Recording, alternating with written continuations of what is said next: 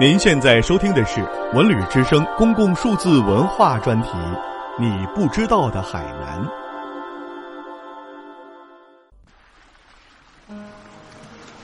从分界洲岛景点分布图上看，分界洲岛由福龟湾、寿龟湾两个海滩组成，海水在福龟湾自然形成了一个湾。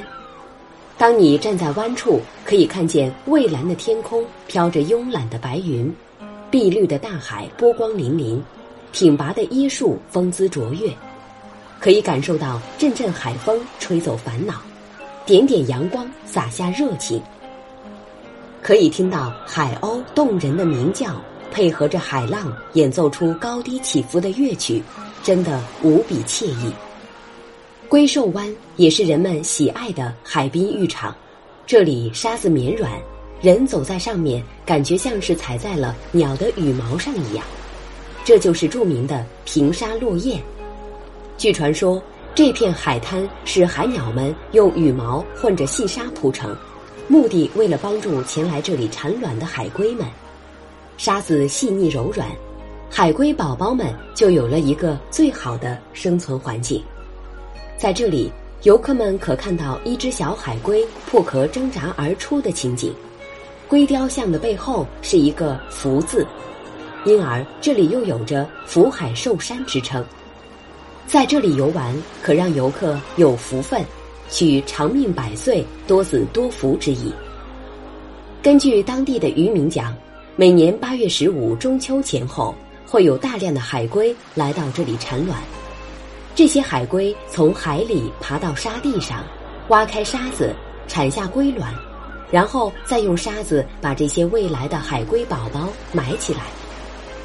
暖暖的阳光照耀着沙地，慢慢的小海龟就出世了。这些小龟孵化出来后，再顺着沙地爬到海里，幸福的生活在他们的家园。说到这里，有人可能会问：这里周围都是坚硬的岩石，好像并不适合生育下一代呀？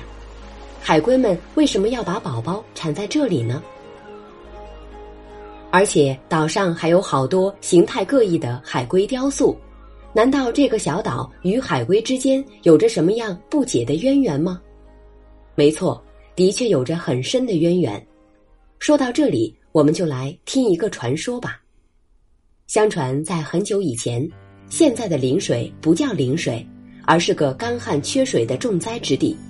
由于持续的干旱，池塘里没水了，大地裂开了，禾苗枯死了，颗粒无收，花草树木卷起自己的叶子。无精打采的在烈日的炙烤下低着头，马上也要枯萎而死。生活在这里的人们眼泪都快流不出来了。然而，在这种民不聊生的情形下，却有一个人过得非常滋润，那就是当地的财主恶霸。为什么他能活得有滋有味呢？因为这里唯一的一口水井被他霸占了。他派自己的爪牙守在这里，高价卖水。对村民敲诈勒索，谁敢反抗，必然遭受一顿拳打脚踢。老百姓为了活下去，不得不屈服于这个恶霸的淫威。没多久，百姓们就没钱了，既没钱，又要忍受天灾，大家都过着极其困苦的日子。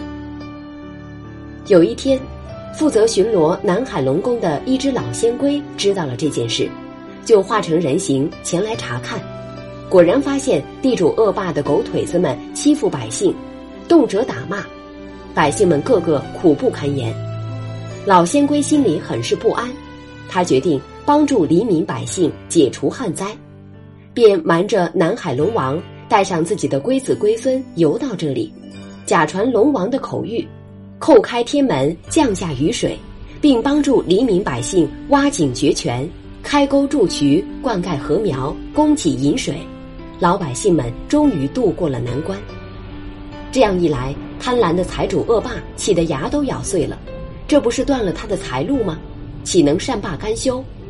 他不甘心黎民百姓过上好日子，于是就带领一帮狗腿子去毁坏沟渠，禁止百姓灌溉。可奇怪的事发生了：只要狗腿子们一接近沟渠，就会掉下去淹死。财主恶霸仍然不甘心，只好放弃沟渠，一路打来，想霸占新挖成的水井。但是每当他们靠近水井，井口就喷出吓人的黑烟，发出恶心的臭味。财主恶霸和狗腿子只好败兴而去。奇怪的是，只要普通黎民百姓来到井边，看到的依然是清甜沁心的泉水，怎么用都用不完。人们高兴极了，都说这井很灵呢，于是就把这口井水称为灵水。久而久之，人们也习惯的把这些地方称灵水，灵就是显灵的灵。直到后来才改成了现在的名称“灵水”，山灵、丘陵的那个灵。而那只善良正义的老仙龟呢？他为了当地的长治久安、风调雨顺，黎民百姓不再受苦，便决定留在这里。于是他一直驻足在山坡上，日夜守护着这里，直到年老寿终，化成了一块巨大的龟形石头。更神奇的是。据说，当年老仙龟的子孙们为了不引起龙王的注意，决定在这里产育后代，所以海鸟就把自己细细的羽毛混在沙子里，给小海龟一个好的孵化环境。最终，玉皇大帝听说了这件善事，非常感动，就下了一道命令说：凡是在这里出生成长的海龟，寿命一律延长五百岁。同时，玉帝还把这里的海赐名为福海，把岛上的山岭赐名为寿山。从此以后，南海里许多动物都游到这里来产卵繁殖，希望沾点锐气，借点吉祥。这不，每年八月十五中秋节前后，大量的海龟就来产卵了，因为这里沙滩柔软，温度适宜，产卵的成活率很高。东海、北海的海龟听说了消息后，也不远千里万里来这里产卵，希望自己的子孙们也能长寿。现在福海寿山的美称引来了许许多多的游客，大家在观赏美丽海景的同时，也沾点这里的吉祥瑞气，自己也能多子多福，有何不好呢？